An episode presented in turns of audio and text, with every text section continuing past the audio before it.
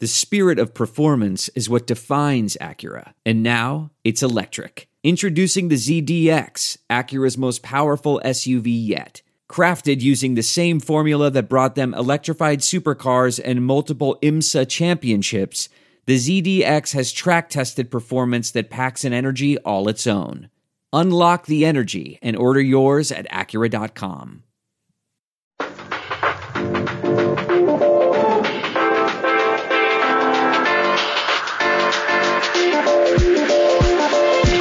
Welcome to Sharp Lessons, everybody. Stadium's sports betting podcast. Find us on Twitter at Stadium Bets. We give out all of our best bets at the end of the week on Fridays. So be sure to uh, keep following the Twitter feed for that. We appreciate all the subscribers and the listeners. You can find us anywhere on Apple Podcasts, Spotify, Podbean, wherever you get your podcasts.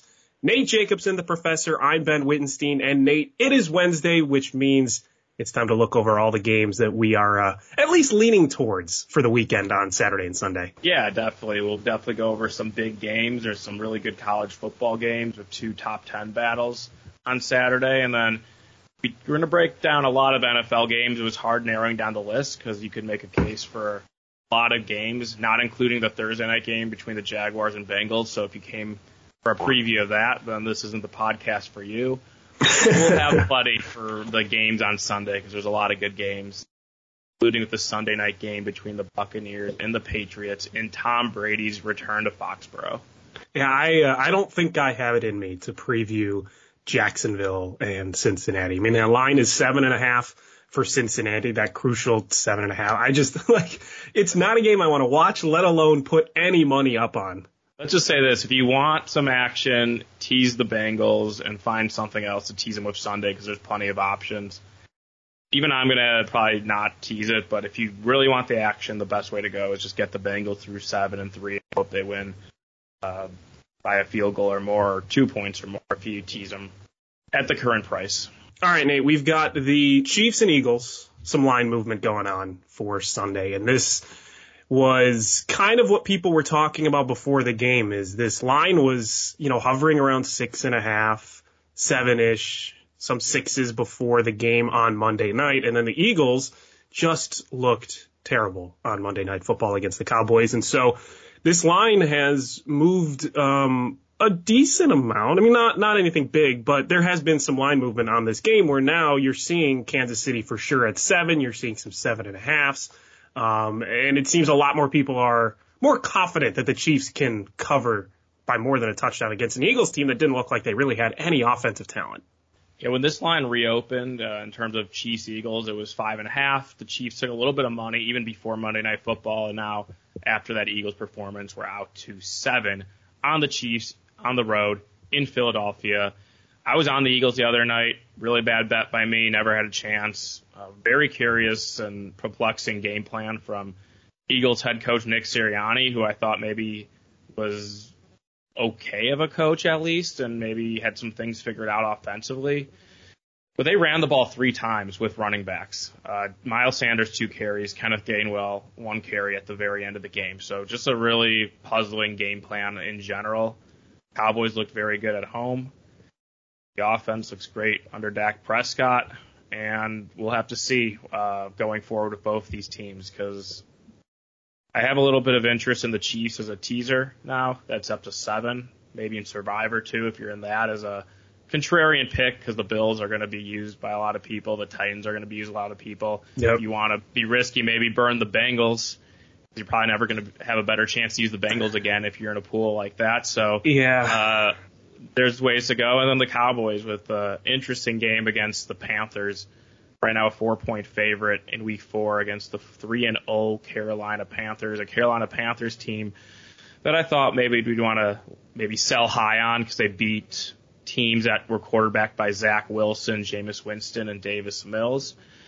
But the Carolina comes in with a four day rest advantage, four day preparation advantage because they played last Thursday night and the Cowboys just looked really good on Monday night. So a lot kind of going in the favor of Carolina situationally, but X and O wise, I feel like Dallas's offense should probably keep rolling against a Carolina defense that's performed well, but it's been a bad, against bad quarterbacks. I just don't see the Chiefs losing three in a row, Nate. And I was able to tease this down to basically a pick 'em when the Chiefs were minus six against the Eagles. And so I'm happy I got that line because I, I just don't see the Chiefs losing three in a row. And I know, you know, Andy Reid has, has had some health issues and he went to the hospital as a precaution. So hopefully everything is okay with him. And it seems like he's been resting and getting better. But I mean, this Chiefs team is too good to lose three in a row. They, when, when you have someone like Patrick Mahomes, when you have the offense that they have, I know their defense has had issues, but the way the Eagles played on Monday Night Football, I just, I don't see them losing to this team. So hopefully that teaser works out. I don't know if I would lay to seven and a half with the Chiefs because we all know that their against the spread has been horrid not only this season, but going back to last season. So this may be a good spot to hit the Eagles and buy them low, but I, I don't see them losing a game like this. Yeah, I, would stay away spread wise, but if it's teasers or Survivor, like the Chiefs to bounce back, win a game. They did lose to the Chargers last week, but they did lose the turnover battle four to zero. Yeah, a lot of those turnovers were in costly positions where they were driving down the field, and I think that some of the defensive concerns that they had early in the year, which were certainly warranted against the Browns and Ravens defenses who have really good pass rushes or pass or rushing games which the Chiefs have trouble stopping. I mean, if the Eagles can't rush the ball, and if Sirianni showed that he wasn't willing to run the ball on Monday night, I don't know if he's just going to decide yeah. to change his mind. And if they the Chiefs secondary is fine, it's it's their run defense that's bad. So I don't think Philly is going to be able to exploit that. All right, let's do our uh, sharp lessons short list the tongue twister that it is. Three college football games, three NFL games we are looking at to bet for the weekend. And usually, Nate, these are the marquee games that we like. Um, but we'll, we'll give out some other non-marquee bets that we are thinking about. We also have Talk It Out coming up, our situations of the week. But just the top three NFL, top three college football games. Let's start down south. Let's go to Georgia between the hedges. Arkansas and Georgia, number eight. Number eight Arkansas, Nate, against number two Georgia, and uh, Georgia, the heavy favorite, minus 18 and a half with the total at 49. Um, this is a, a unique game because we were both last week on the wrong side of Arkansas, Texas A&M, and Arkansas just ran the ball down Texas A&M's throats. Texas A&M had trouble stopping them and tackling and everything. So Arkansas, people are thinking they're legit, and the rankings show that top 10 team. Uh, I don't know which way you're leaning in this game. That 18 and a half is uh, is certainly a lot, but I, I I'm I kind of really want to bet Arkansas here just because it seems like people are undervaluing them at the at the moment against a really good Georgia team. Like I get it, but 18 and a half is a lot. Yeah, the AP rankings say that Arkansas is a good team. However, if you look at the point spread, it shows how big of a gap there is between Georgia and a team like Arkansas, Georgia ranked two, Arkansas ranked eight. But if you looked also at another SEC game between uh, 12 Ole Miss and one Alabama, and Alabama favored by two touchdowns, I think it just shows the gap between Alabama and Georgia and the rest of college football at the moment. But with this game, probably not going to bet against Arkansas. I think there's enough there where they could keep the game close. The total's only 49. Barry Odom, the defensive coordinator from Arkansas, was masterful against Texas A&M. I can see him having a strong outing, getting his unit to play up, and a big road spot against Georgia. My concern is with Arkansas's offense. They did get out to that hot start and were able to move the ball a lot, but after they got up 17 nothing early in the second quarter, they only scored three points. Georgia has a much better defense than Texas A&M, and they're at home. There's also a lot of familiar in the familiarity in this game. Sam Pittman was an, a former assistant under Kirby Smart. He was an offensive line coach. He had the title of assistant head coach in 2019 before going to Arkansas, and he was also one of the best recruiters that Georgia had while he was in Athens. So a lot of familiarity here between Pittman and Kirby Smart, which is why I kind of think this could be a low scoring game, especially since Georgia has an amazing defense. And if Arkansas is not going to be able to run the ball, like they did the other day. So yeah, my my lean in this game, if I had to take something, would be the Arkansas team total under. I saw 14 and a half. I know that's a little bit low because Ooh. one one mistake with a short field could lead to seven points, like it did, or I guess the Arkansas touchdowns against A&M were explosive plays. I think Georgia can limit those explosive plays and make it very difficult for Arkansas to do anything on offense. That is 14 and a half is you really have to believe that they will not be able to score. And I, and I don't get KJ Jefferson injury too. I mean, he, he had some injury issues against A&M and it seems like he'll be all right, but man, that you, you, that's going to be a sweat. That's pretty much a sweat for the entire game is 14 and a half. It's a thin margin of error, but I think I, I feel confident doing it because Arkansas only scored three points basically in the final three quarters against A&M. I know they were in control but I think Georgia really does want to make a statement, especially seeing the rest of the college football landscape with Clemson losing twice, Oklahoma struggling, Ohio State not looking great. I wouldn't be surprised if Kirby really makes sure the defense is good, and he's probably going to know a little bit of what Arkansas is going to want to do offensively, just knowing Sam Pittman so well. Yeah, I'm leaning the under in this game, um, just because, as we talked about, it's a defensive game. Georgia, top defense in the SEC. Arkansas, basically third ranked defense in the SEC. It's going to be a, uh, it's going to be a defensive game, I think. So that's why I'm leaning towards uh, under 49. Cincinnati, Notre Dame. Cincinnati, the seventh ranked team. Notre Dame, the ninth ranked team in the land. And I'll, I'll just say this, Nate. These are two teams I don't trust at all. I don't trust Cincy from how they started that game against Indiana, a thing that they have struggled with is starting games. I don't really trust Notre Dame, and I know the score, as we talked about on Monday, reflected a big win against Wisconsin, but it was really just that fourth quarter where they picked off Graham Mertz a couple times, or they had some turnovers. I, I just, these are two teams I don't trust. I don't think I'm going to be betting this game. The only thing I may lean towards if I'm going to do anything would be the under 51, simply because these teams, uh, have have had their struggles offensively, um, and especially in the first half. It might be like a first half under type of thing, especially with Cincinnati struggles in the first half. So I, I can't pick a side. I know it's a small spread. I know it's at Notre Dame, but I I just I see both of these teams flubbing it up. I really do. I think we did a good job breaking down this game Monday, kind of explaining the line move, explaining why Cincinnati is now the favorite on the road even though there was a little bit of doubt that this is basically close to the same line as they were when they were on the road at Indiana, Notre Dame, at least a few points better than Indiana, I would say. And, and one thing I would add for this game is the line now has moved to Notre Dame minus one and a half. I saw yesterday, sorry, Cincinnati minus one and a half. Yeah. Notre Dame is the underdog. It was Cincinnati minus two and a half when I was preparing some notes, but Notre Dame defensive coordinator Marcus Freeman was at Cincinnati last season, so I think that helps out the under case a lot. I'm sure he knows what Desmond Ridder wants to do, the Cincinnati quarterback. Just that added familiarity there makes me think it's going to be a low scoring game in this one where defense will rule the day, especially since Cincinnati's strength is their defense and Notre Dame, or at least it's been their defense. That's kind of their calling card of Luke Fickell. So I think that Notre Dame, especially with Jack Coan coming back possibly from an ankle injury, uh, the under makes a lot of sense, Ben. And Nate, yeah, and, and I, from the side, but yeah, the under would be where I go. Yeah, and I will say, I mean, Cincinnati has had has gone over in two and three games.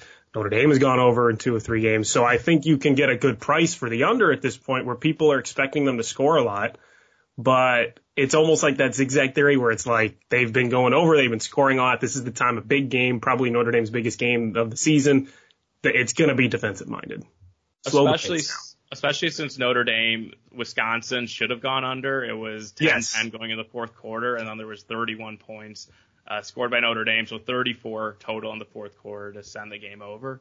So that was kind of a misleading over between Wisconsin and Notre Dame, where it was yeah. a kick return that kind of really opened the floodgates up in that game. And even then, game probably should have stayed under. So I kind of now that we've talked about it and talked a little kind preview of talk it out, I feel like I'm going to add uh, before I forget, I'm going to add the under in this game on my uh, my watch list. Circle that one. Yeah, I think we just convinced ourselves. I love it. Um, Ole Miss, Bama. Marquee game of the week, Bama minus 14 and a half. And my God, Nate, the total 80, 8-0 is the total in this game. Um, I, I don't know if I could hit the over when the total is 80. And again, I don't love 14 and a half for Alabama. This may be another Alabama first half type of situation for me but it's at 80, man. I, this really, really, really makes me want to hit the under. And I know both these teams score, and I know Alabama has had 30 straight games of scoring 30 plus points, but 80 is such a hard number to hit. Yeah, definitely. When you have a total of that high, like everything has to go perfect. You can't have a long drive that stalls out and ends on a, a failed fourth down conversion or a, a a short field goal where you waste six to seven minutes and only get three points out of a drive. Yeah. We talked the other day because the total really actually opened 80 in Vegas and then it got bet down. The first move was to the under. And I think when we talked about the show on the show on Monday, it was 77 and a half. But sure enough, Tuesday gets back up to 80 where it originally opened. I would have trouble going under though, Ben, because last year's final score between these teams were 60 was 63 to 48. Obviously. Alabama had way more offensive weapons then, but Ole Miss's offense is just a better unit and just a sharper unit than what it was last year when these two teams played uh, very early in the season. So that was kind of you know difficult to judge.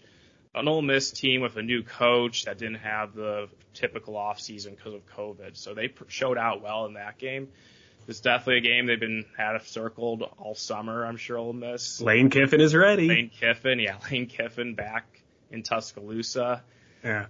I mean, I think the Alabama first half angle is strong, but I, I kind of like Ole Miss plus the points if I had to play it. So because of that, I don't think I would go Bama first half because I could see Ole Miss being really focused in this game. And the way Alabama finished that game against Florida has cons- has me concerned just about the Crimson Tide in general, where I think they will be vulnerable in a few spots, including in this game against an offense that I think will have the edge against an Alabama defense. You can't say that too often. Uh, I'm excited to see what Lane Kiffin does, and and I know we talked about uh, what Alex did a couple weeks ago, talking about Colorado State and throwing the sink and throwing everything at the team just because they were desperate for a win.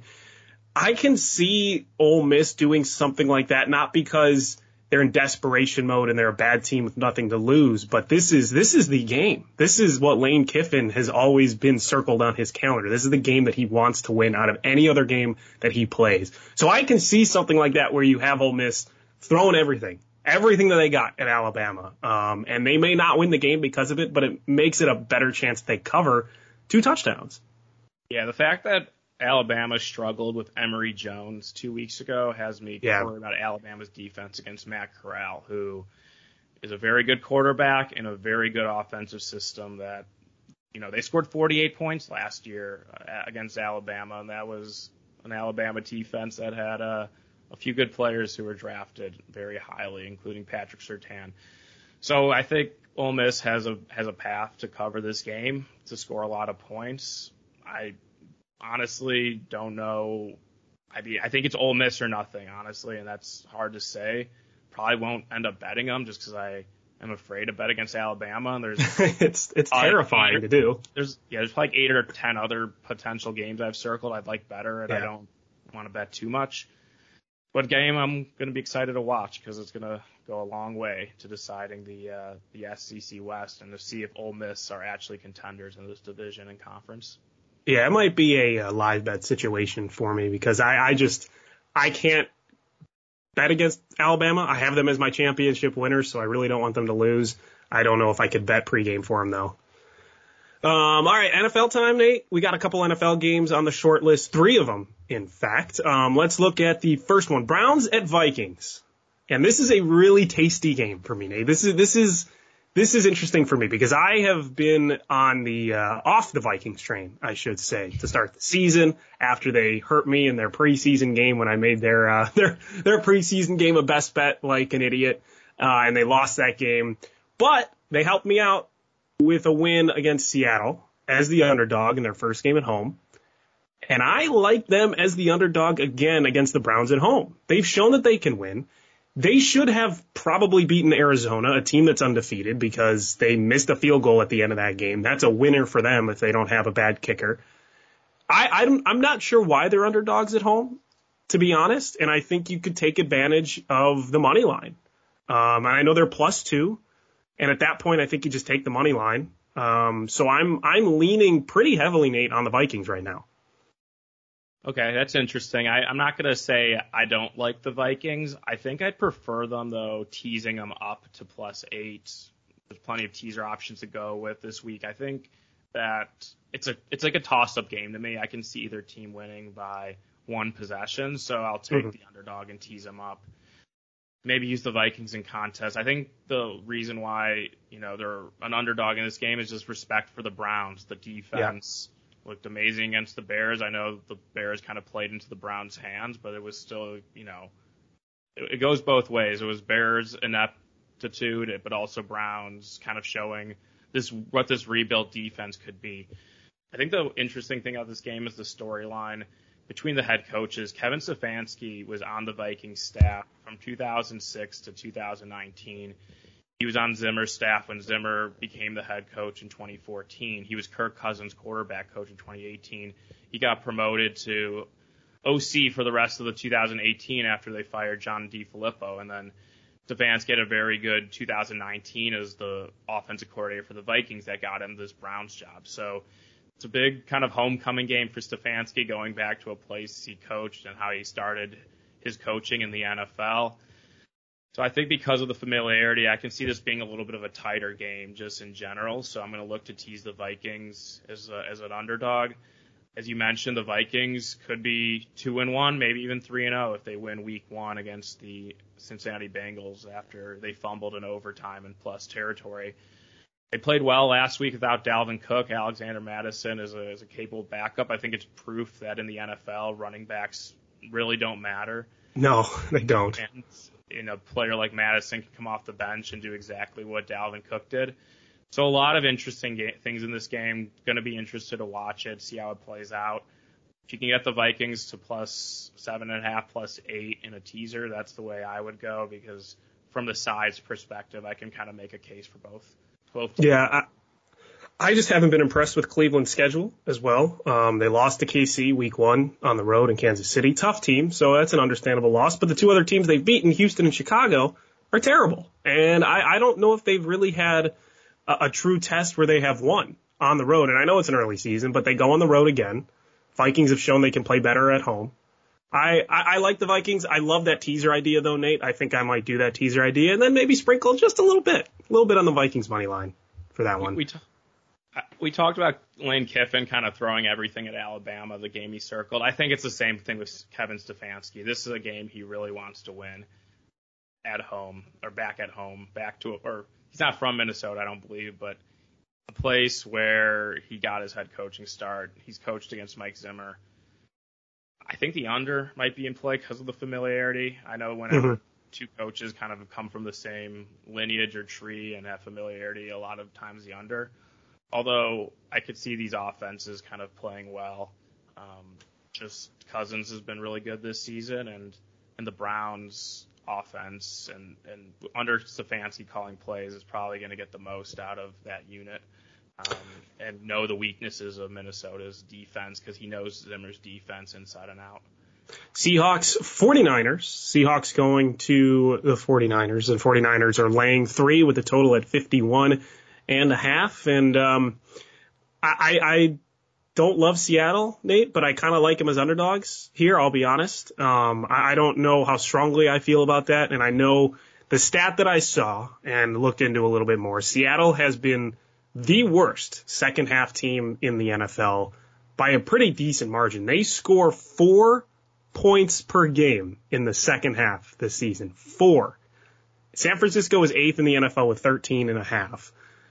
I I don't know if that's a problem that can be fixed immediately for Seattle.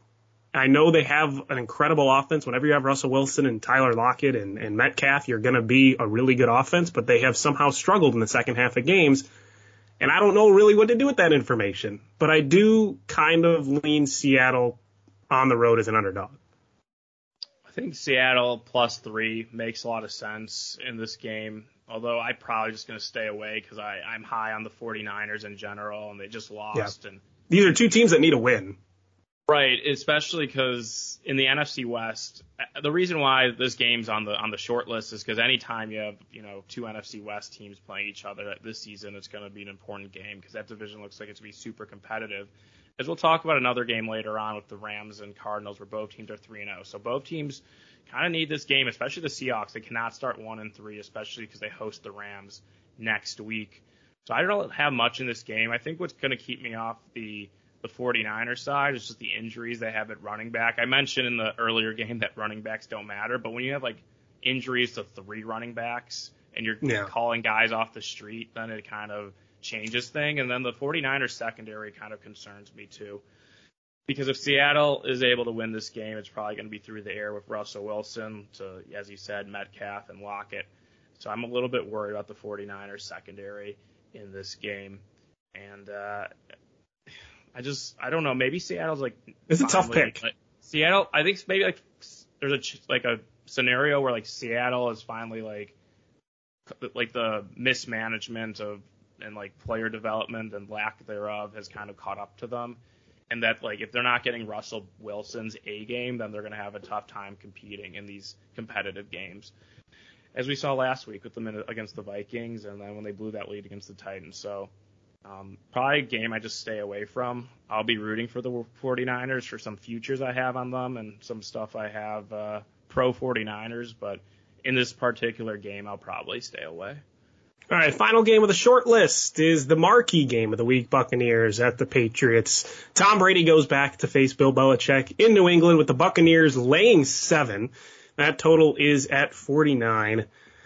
I, uh, I don't know about this one. I really don't. This is, this is kind of the same feeling that you have for Seahawks 49ers. I kind of have for this game where I just, there's so many different ways I can see this game going that I don't know if I can lay money on either side, even the total.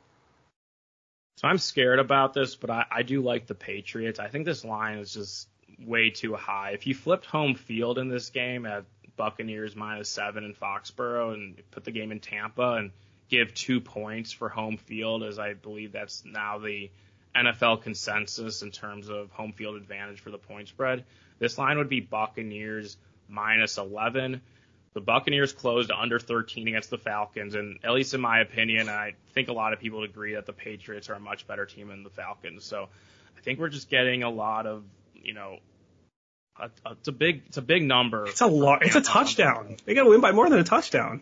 Yeah, I, I think that's too much, Ben. I really do, and I'll, yeah. I'll take a shot at the Patriots, but I'm going to wait as long as possible because now all the narratives are coming in with, especially because the uh, the Buccaneers lost last week, but Tom Brady going back to New England after kind of New England didn't really want or didn't really want to give him that extension uh, or a new contract when he became a free agent. And I know there's a lot of motivation for Brady, and it's hard to bet against him, especially off a loss when he's very focused. But the point spread's the great equalizer, and I think that's all built into the number. Yeah. I'll wait as long as possible and, and take the Patriots plus the points.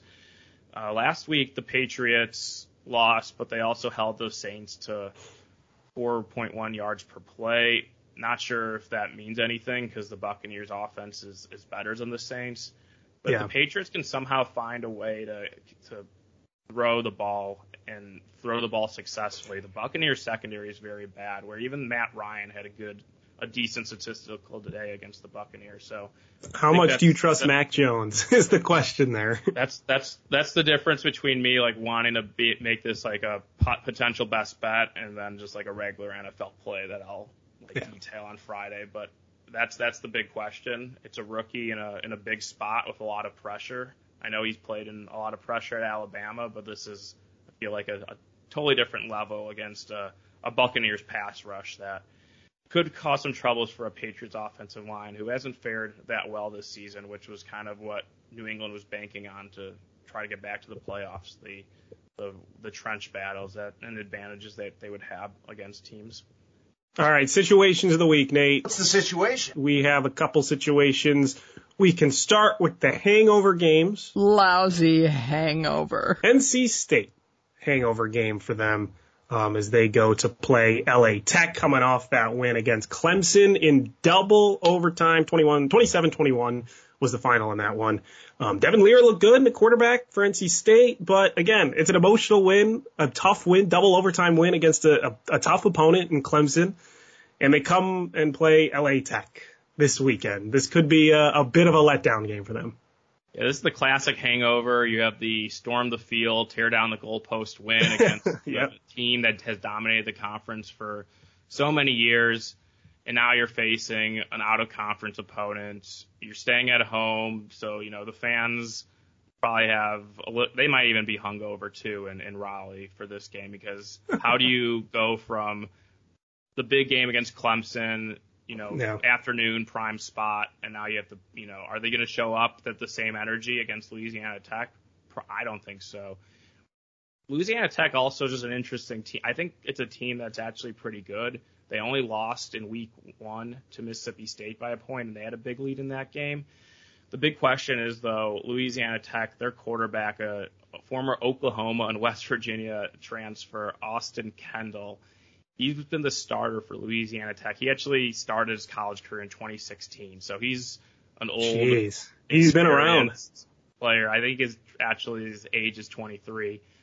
But last week against North God. Texas, he was a late scratch for health reasons.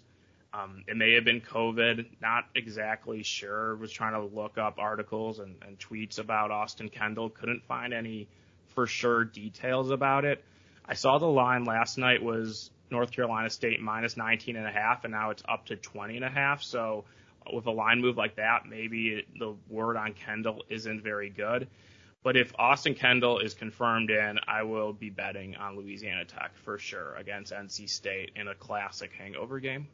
All right, we got a couple more. We got rapid fire here. We got Georgia Tech um, coming off that UNC win as uh, they play Pitt, and that game is going to be an 11 a.m. game. After a, you know, it's a t- UNC is a tough team. They they haven't been they haven't shown to be the team that everyone thought they were going to be this season, myself included. But a win over them, a big win at home, double digit win, pretty good. That they could be coming a little bit uh, off a hangover game for that one.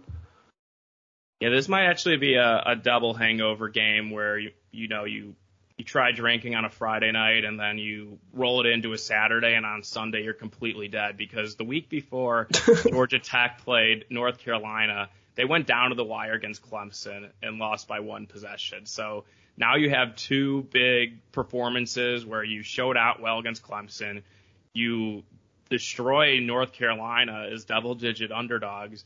And now you have to go, I guess they are at home, but they played Pittsburgh, who was a team I backed earlier this season when they played Tennessee. And uh, I, I think I would make a case for Pittsburgh here, thinking Georgia Tech has a little bit of letdown. Remember, this was the same Georgia Tech team that lost to Northern Illinois in week one. So Pittsburgh getting a, a short number is the way I'm going to look in this game. Georgia State coming off a loss to Auburn last week, only a 10 point loss though, where they were leading uh, for a good portion of that game. Plays App State this weekend. That's uh, and App State I think was a 10 point favorite. Is a 10 point favorite at this point. They were 9, 10. It was kind of bouncing between those two numbers. Um, so this could be a, a spot maybe to hit App State to win big. It, don't think that Georgia State lost by 10 because they really should have won the game. They were up 12 yeah. late in the game, give up a block punt for a touchdown. Then on a fourth and nine, Auburn scores a touchdown, and then on the next play there was a pick six. That actually probably should have been the uh, sweat of the week, the over in that game. it really should have. Six made it over. I didn't realize that until I was doing some research on this game, but Georgia State now going home, a 10 point underdog against App State. It was a very demoralizing loss to Auburn. There was a really questionable uh, catch by Auburn that should have been called incomplete that wasn't, and the Georgia State coach called out the SEC replay officials. So I think they might be still a little bit ticked off about how that game went down, especially when you're at a school like Georgia State. That game at the SEC opponent's always the biggest game of the year. So I could see App State, a pretty decent Sun Belt team, kind of having their way in this game against a Georgia State team that might not totally be focused based on the events that happened at Auburn last week. We got a sandwich game with the Rams. Sandwich.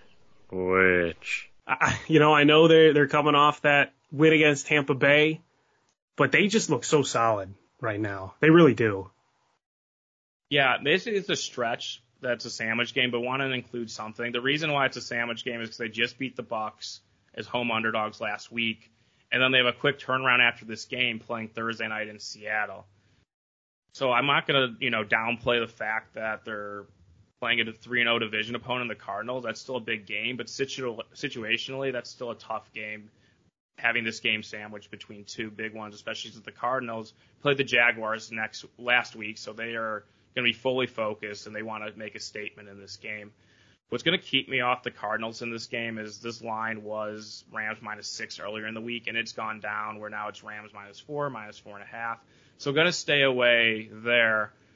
I think the bigger thing is Sean McVay has been the coach. This is fifth year as the head coach for the Los Angeles Rams. So he's played the Cardinals eight times. He's won all eight of them. He's covered seven of them. One was a push, so I guess depending on the number, maybe you he covered uh, to make it a perfect game and know. But he's also dominated Cliff, Cliff Kingsbury four and zero straight up against him. So I think McVay knows something about the Cardinals, and and that's something worthwhile because I think eight games over four years is a large enough sample size. Maybe the Cardinals are better. I know there were some games where the Cardinals were were horrible in that time, so maybe it's a little different. But the Rams have been able to stop Kyler Murray. I know they have a new defensive coordinator now, but I'm sure it's going to be a lot of the same principles that McVay will have his fingerprints on. All right, we got a couple look ahead games to Texas, Oklahoma. That game is next weekend. So we got both these teams in a in a possible look ahead spot where we're not seeing probably their best plays. We're not seeing them completely fully attentive to the team they're playing this week with Texas um, playing at TCU um, and then Oklahoma playing uh, Kansas State. So either of these games, if you look at it, and you know, I know I was on Kansas State last week, disappointed me for there. Um, but these could be some good look ahead games to hit on if you're looking at an underdog to bet on. Yeah, it was kind of a stretch to even have these in the look ahead just because I don't know if Texas and Oklahoma that game means as much as it, as it used to. Texas still unranked, Oklahoma really struggling, where Oklahoma really shouldn't have a look ahead game because they need to figure out their offense sooner rather than later. I think if there's a, a team to fade in this game, it would be Texas. They just put up 70 points against Texas Tech last week. They're a five point road favorite at TCU who lost to SMU last week. So I think Gary Patterson now in the underdog role makes me a little bit tempted to back the Horned Frogs at a kind of an inflated number, getting five points against a Texas team who's kind of coming off their A plus performance. And then another look ahead game, Penn State and Iowa. That is going to be October 9th. And this week, Penn State uh, plays Indiana and Iowa plays Maryland on a Friday night this week. Um, this could definitely be a look ahead spot. Uh, I, I, the thing is, Nate, for Penn State, if they were playing anyone other than Indiana, I think it would be a solid look ahead spot. But I think the fact that they lost to Indiana on a questionable call week one last season, I think that definitely still stings. I would not be shocked if James Franklin is like replaying that play over and over in practice this week. So, you know, this could be the traditional look ahead spot for Iowa as they play Maryland on a Friday night, but Penn State, I could see them locked in for this Indiana game. That's why I was kind of a borderline look ahead spot for both teams, where I just wanted to like bring up that these two teams have a big game next week, so maybe something to consider. But Penn State, as you mentioned, lost that heartbreaker in Indiana where they should have won so they'll be focused in on this game. I don't think Penn State and, and even Iowa. Iowa's just not a program that I think looks ahead too much. They know what they have. They know that maybe they're not as talented as other teams. They know that they're going to have to work harder than teams to win games. And I think as you're going to we're going to talk about it and talk it out. This line seems a little bit short on Iowa, and Maryland's getting a lot of respect for home field on a Friday night in College Park. All right, let's talk it out then, Nate. That's a perfect transition. Let's talk out some of the bets that we're thinking of making on Friday for our best bets segment. There's only one thing I want you fellas to do. What's that? Talk me out of it. So my talk it out bet that I want to discuss with you and the listeners is that Iowa at Maryland game. That's the Friday game. Um, Friday night in College Park. Iowa comes in top five team in the country. Maryland comes in undefeated. Iowa's that three and a half point favorite. 47 and a half is the total. I have seen that line fluctuate. And if it gets back to minus three for Iowa, Nate, I really, really want to hit it. I'm not sure why it's this low. I'm not convinced Maryland is a good undefeated team, and I'm convinced about that Iowa defense. Is there any reason why I should not bet minus three for Iowa if it gets back down to it? All right, I'll play devil's advocate here and just say that Please. Iowa has had a lot of kind of turnover luck this year. They had three defensive touchdowns in their first two games against Indiana and Iowa State. So if you believe in turnover regression, then maybe there could be some turnover issues for Iowa, and they can't rely on their defense to to force a big play to kind of set their offense up for short fields, and just kind of concerns with Spencer Petras. But I think that's all built into the number, Ben, where uh, there's this line just feels a little too low because I'm not really sold on Maryland in general, a team that you know they almost lost to Illinois two weeks ago. So I think Iowa has to be has to be the only way I could look in this game. But if you were concerned, I would say the the turnover luck. One reason why I like Iowa a little bit in this game is another reason at least is because they had kind of their dud against Colorado State last week. I think there's going to be a much more focused effort from the Hawkeyes after they were trailing at halftime, um, or in the second half as as big favorites against Colorado State. So I, I could see them bouncing back this week, and I know they have a big game next week at home against Penn State, number five against number four as the currently ranked. But Kirk Ferentz is a is a no nonsense coach. He's going to make sure they're focused on the task at hand. Yeah, I like it. And then, uh, did you want to talk about Wisconsin, Michigan? Because I also wanted to talk about Wisconsin, Michigan. Yeah, I, I think there's maybe we'll have different opinions on this game based on our conversation on Monday, but we were talking about this game Monday where Michigan's a one point favorite. I wake up Tuesday morning, Wisconsin's out to a two and a half point favorite. I'm like, oh, miss miss the potential Wisconsin bet if they're gonna be laying any any points with Graham Mertz Yeah. quarterback. But now that line has come back to minus one. So I think there's a like a market disagreement or at least a, a better disagreement where there's some people who like, you know, Michigan to win the game, some people like Wisconsin to win this game. I have to lean Wisconsin this game. I was looking a little bit more at Michigan and I I just don't know if they have a have a second pitch as as you would say in baseball if they aren't able to run the ball. Wisconsin wants to stop the run. They could be had over in the air like they were against Penn State in week 1. Penn State had some explosive plays after Wisconsin shut them down the first half. I'm not sure if Michigan has that kind of offense, especially since they are missing their best wide receiver since week one. So I think Wisconsin's the side. I just not sure if the the uh, offense can be trusted enough. I think one way to look into this game might be the under or one of the team totals under the under the total because I think defense will kind of rule the day.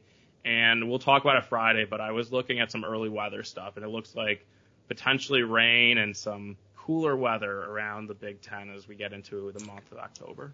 Ooh, I'm excited for the weather report on Friday. Then we can we can look at this game and, and see it just start snowing at some point. I'm sure in the middle of Uh, October. Not that cold. We're not there yet. let's let's not wish wish that, especially since we're not too far from the from Madison. Well, I'm I'm definitely fine betting the under in a game like this. It's certainly low, 43 and a half, but I, I mean, I don't know. It, it depends how convinced you are that Michigan is a one-trick pony, and and if you're convinced that that's all they can do, run the ball, then I think you take Wisconsin because of how they they have shown they can play defense against the run. Um, and I, I just I don't know how much I can trust Graham Mertz. I don't know if I want to trust Graham Mertz with my money, to be honest, That's, but it's tough. Well, here's the thing: if if Graham Mertz was good, then the Wisconsin would be like a you know a Yes. seven point favorite, like they were in the preseason lines. I looked at some game of the year lines that came out in May, and Wisconsin was a seven point favorite in this game. So you're getting the discount on Wisconsin because we know Graham Mertz sucks. I'll say. That's true. He's terrible. He's so inaccurate. And he, I, I'd say this because he was such a high recruit. It's not like this was a tr- typical Wisconsin quarterback that's come through is asked to just game manage. Like Mertz was supposed to be a quarterback to take Wisconsin to the next level and get out of this 1990s Barry Alvarez style football, which they're trying to, which they're failing to do under Paul Chryst, which I guess isn't surprising. So. I think we're getting a little bit of discount on Wisconsin because it's taken into effect that Graham Mertz just cannot make accurate throws uh, to the sideline and over like 15 yards. Yeah, I feel the same way about this game as I do about Notre Dame Cincinnati. It's just like I, I don't Are trust similar, these yeah. teams. I don't trust either of them. They have both shown to be good and bad simultaneously somehow, and I don't have trust in either of them. So I think that's I, I think hitting the total or hitting a team total is probably the smart way to go unless I can, can be convinced. I'm leaning towards Wisconsin, but not convinced fully. Maybe by Friday I'll make it a best bet. Um, yeah, I'll have some. I'll I'll do more work on this game, and it'll be something we talk about on Friday's episode.